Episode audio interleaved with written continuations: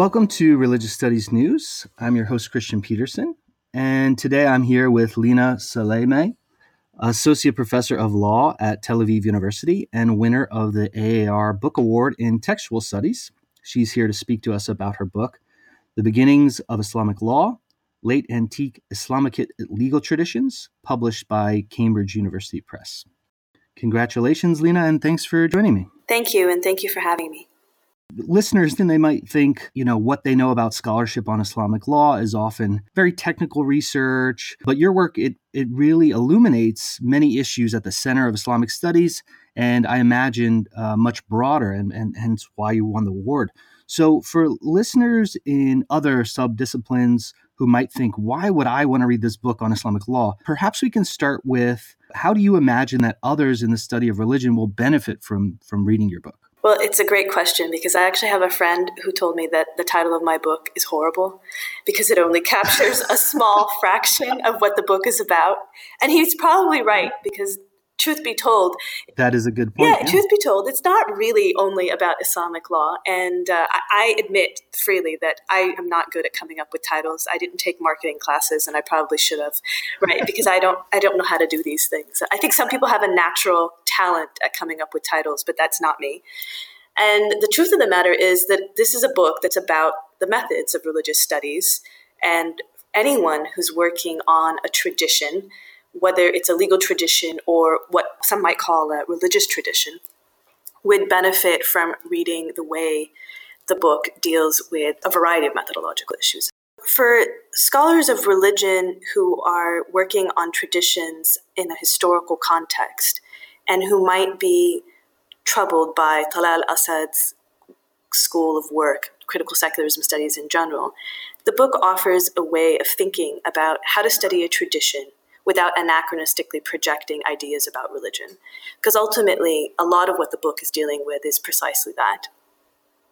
In addition, the book is uh, an attempt to sort of situate Islamic studies within historical studies and within jurisprudential studies. So, really, anyone who's interested in religion, law, or pre modern history, particularly late antique history, would benefit, I think, from the methodological discussions. The way that the book is structured is it's a tripartite uh, kind of design. And what I mean by this is that the odd numbered chapters do methodological critiques that present the framework or the background for the case studies that are the even numbered chapters. And the design really came about as a result of doing work in a field that is uh, not very theoretically engaged and constantly needing to sort of explain why I was doing what I was doing. And as a result, this uh, kind of framework developed and emerged.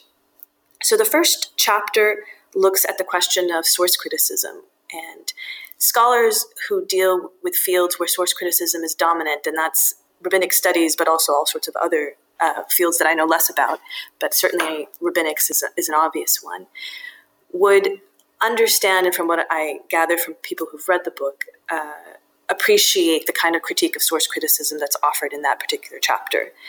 The main point being that the methods that we use to study traditions have substantive implications for the ideas that we develop about those traditions.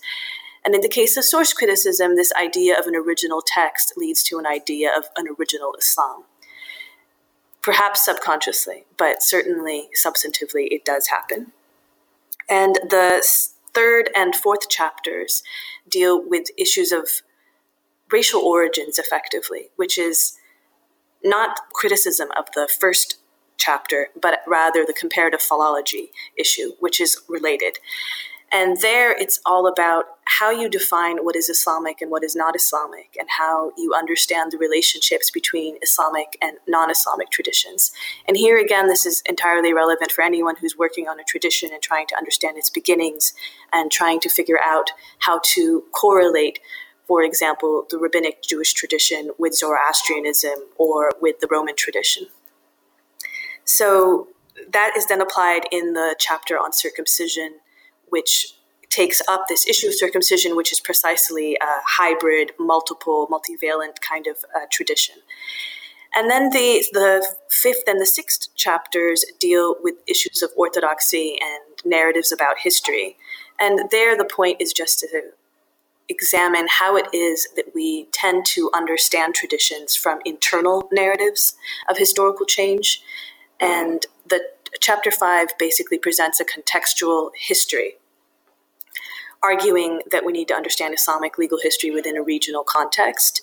And the case study on wife initiated divorce demonstrates that when we look at legal cases in that way, we can actually track changes across legal traditions rather than focusing on one single one.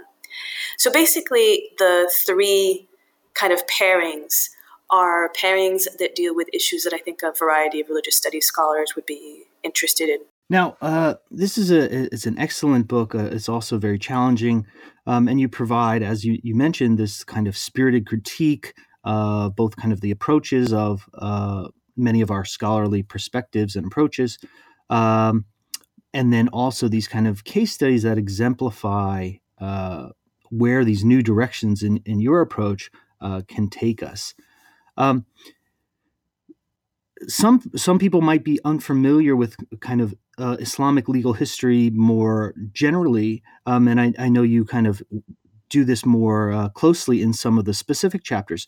Um, but can you give us a little bit of uh, an idea of how is- scholarship on Islamic law is often f- framed or approached, um, and perhaps a little bit about uh, how how you came to kind of uh, how this project emerged for you. Where did the kind of key point where you said, "I'm going to make this very specific critique"? Uh, where did that come out of?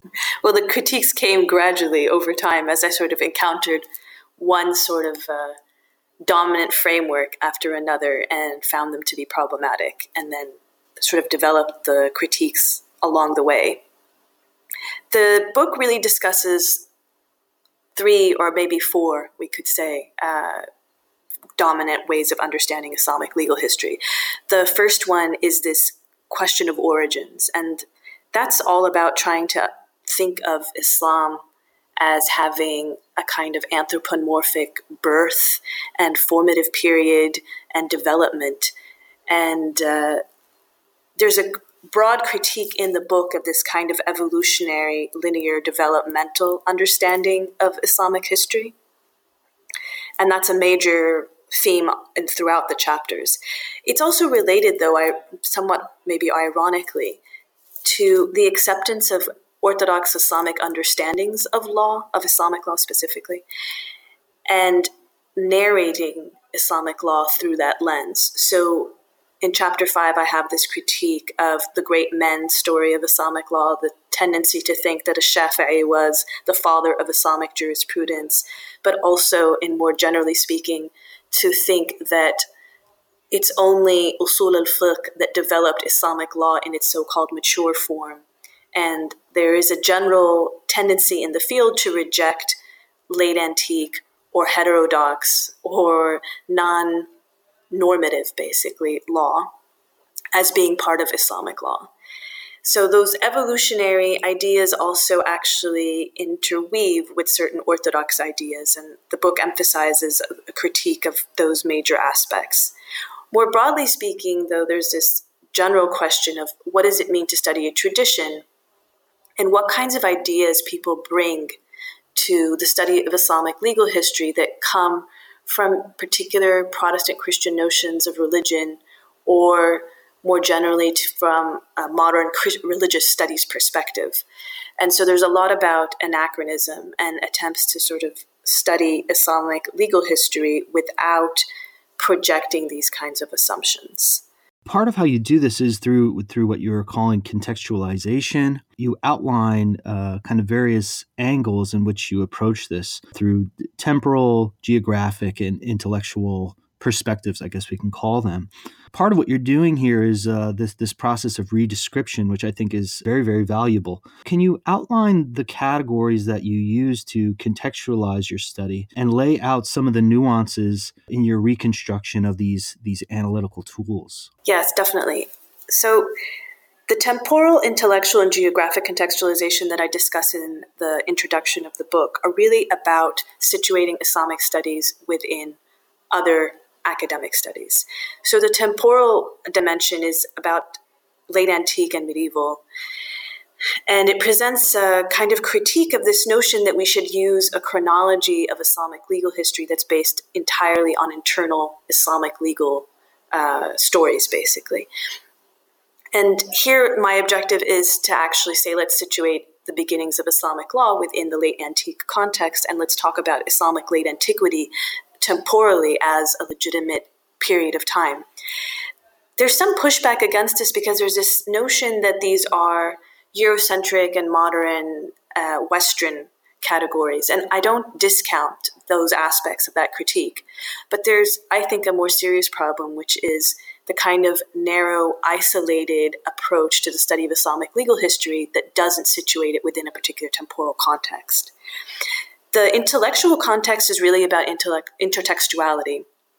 And here I mean that when we are talking about Islamic legal texts, we shouldn't be ignoring other contemporaneous texts from other traditions in the region. And I make a lot of effort in the in my work to think about and to study, although never as much as I would like, but certainly to think about other traditions and how they may be being read into Islamic legal texts. And obviously, because of my own specialization, I focus a lot on uh, Jewish legal texts and Jewish texts more broadly. And so if I see a connection between something in an Islamic legal text and in the Bible, then I think it's actually quite productive to, to analyze it and to think through it. And the third contextualization is geographic. And by that I mean that I'm very interested in understanding Islamic law within the Southwest Asian context and placing the beginnings of Islamic law within a particular region once we do that, then we understand that there's a pre Islamic background that's not as the kind of tradition, conventional way of thinking of this, a source of borrowing and influence, which I critique thoroughly in the book, but rather as the source of what I present as a, a metaphor for the craft of Islamic legal recycling. So, overall, the book is actually concerned with showing Islamic law to be a kind of recycled artwork. And just like in recycled artwork, you take or reuse all sorts of pieces and then you turn them into something that can't easily be identified, meaning that you can't really figure out precisely what were the raw materials that were used in the piece of recycled artwork.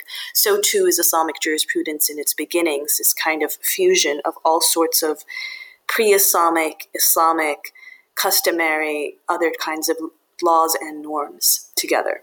Through the case studies where you use these analytical framings, um, one of the big takeaways for me was this tension that you demonstrate between the late antique, what you're calling legal heterodoxy, versus a medieval legal orthodoxy.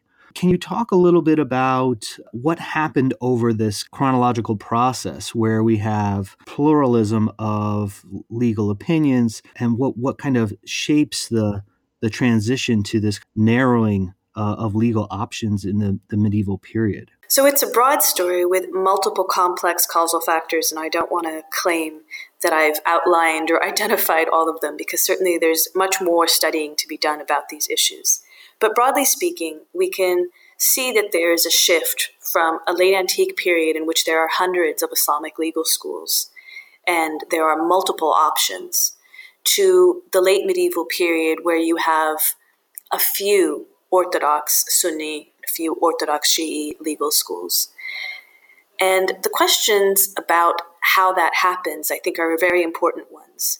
Some scholars have already shown the ways in which the Islamic State by sponsoring particular legal schools made consolidated the power of those legal schools. And I, I think that's certainly important.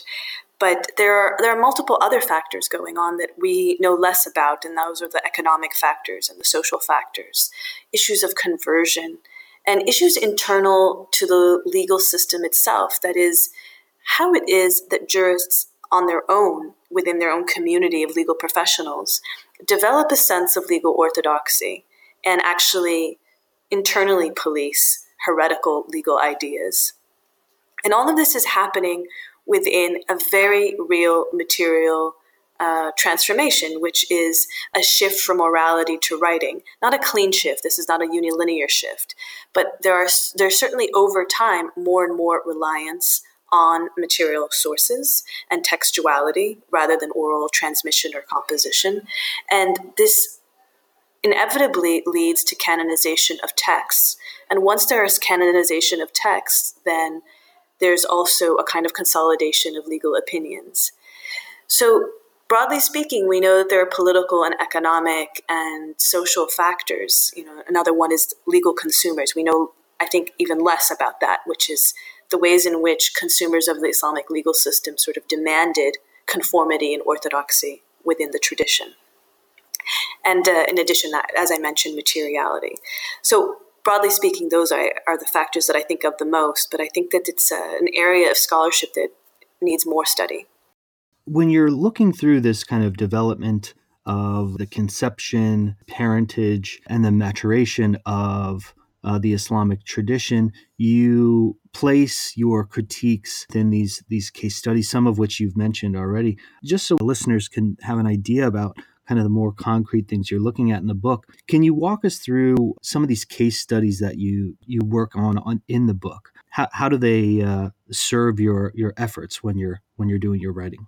Okay, well, I'll take these as two separate questions because the issue of parentage has to do again with the kind of metaphors and underlying structures that modern scholars of Islamic law in the West have used to describe Islamic legal history.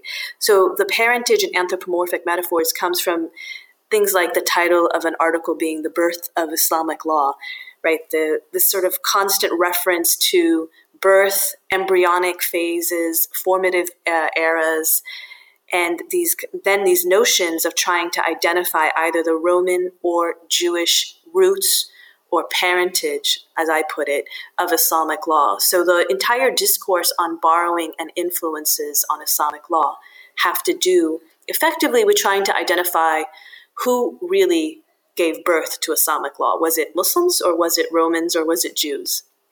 And so there's a very deep critique in the book of all of these evolutionary ideas, these anthropomorphic metaphors, and these notions of parentage on for multiple reasons methodologically for the racialized ideas that are deeply problematic about them for the evolutionary aspects and the unilinear developmental narrative of history that it proposes all of which i think are problematic. The case studies themselves are really what is the basis of the project. I mean as i said before I started with the case studies and then wrote the methodological chapters to explain why I was doing the case studies and the way I was doing them. So the first case study is on prisoners of war. And that one is paired with the chapter on source criticism because basically what I do is look at a wide variety of Islamic sources. Sources, some of which are underused, I think, and I try to interweave them. And by this I mean that I take a genre of historical sources like biography and interweave it with text, Islamic legal texts and try to see if by putting together different genres we can come up with a story or some understanding of a case study that would be different. And in that particular case study, I found that whereas late antique Muslim jurists prohibited prisoner of war execution, medieval jurists generally did not.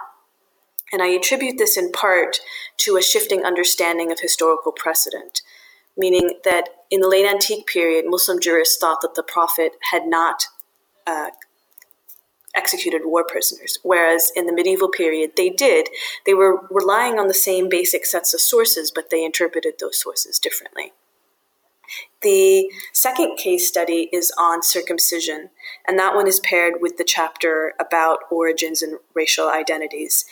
And there I take this assumption that Muslims circumcise because Jews circumcise and try to basically uh, blast that out of the water by showing the ways in which uh, Islamic circumcision is understood within a really different discursive space. And even within the Islamic tradition, circumcision within particular genres has different meanings. So, whereas circumcision in the rabbinic Jewish tradition is about a covenant and it's very detailed about a ritual performance on the eighth day, etc., etc. In the Islamic tradition, circumcision is tied to the notion of fitra, which is natural predisposition, and it has much more to do with cleanliness than it does with any kind of particular Abrahamic uh, association. That's the case even though many Islamic historical sources legitimate circumcision as being part of the Abrahamic tradition. That is, when you look at different genres, you see different pictures of what circumcision looks like in the Islamic tradition. And that's why in that chapter, I provide this metaphor of a kaleidoscope. And I suggest that when you look at different genres of Islamic texts, you see circumcision in different colors, basically. And there, the point is again to go up against this sort of assumption of borrowing and influence and to show the ways in which the traditions are actually much more multivalent and much more shifting internally and externally. And the final case study is on wife initiated divorce. And there I basically do a chronology of how wife initiated divorce changed in the Islamic tradition and in the Jewish legal tradition. And I show that in both traditions, it became more difficult for women to initiate and procure a divorce on their own initiative over time, and that there are similar strategies and similar explanations for why that happened. One of them being tied to this broader issue about heterodoxy to orthodoxy and how orthodoxy was understood. So those are basically the, the three case studies, and each one of them has a particular objective that matches with the odd numbered chapter that precedes it. I must say that the the structure and the pairing of these analytical lenses with these case studies, uh, I think, was really valuable and, and part of reason why you uh, you won the award. It's a, it's an excellent book. Thank you. I'm wondering if we can uh, close the conversation with a question of critique uh, since this book does this so well. But I, I think this is uh, something brave to do as well, right? So, um, thinking about the reception of your critique, I'm wondering how did you expect uh, your your book to re- be received, and what do you hope folks might take away from it in, in the end as well? It's an interesting question because, of course, much of the book was written in response to very harsh critiques and a lot of conflict, really, within my own career of uh, a lot of rejections, a lot of ex- uh, reviews that were very hard to understand. And so much of the explanation in the book is really about explaining my work to other scholars in the field who I didn't feel were fully understanding. I don't know if they will or they won't. I, I can't really tell. I mean, to be honest with you, it's uh, it, you know the reviews are out there, and some of the reviews I read and thought, I don't think you understood my book, which I guess is typical. I don't think it's uh, unusual in any way, but all of that I think can't be decontextualized again because this is what I do in my own work with what I think is unfortunate kind of problems of gender and being the junior scholar and a woman in a field that is dominated by male scholars and to be doing that kind of unconventional work in addition means that the reception isn't so simple. Well, uh, it's certainly deserving of uh, the, the award here. Uh, congratulations on a wonderful book. Thank you. And uh, I hope many, many people will uh, pick it up and, and uh, take your critiques to heart. Thank you. I appreciate your time.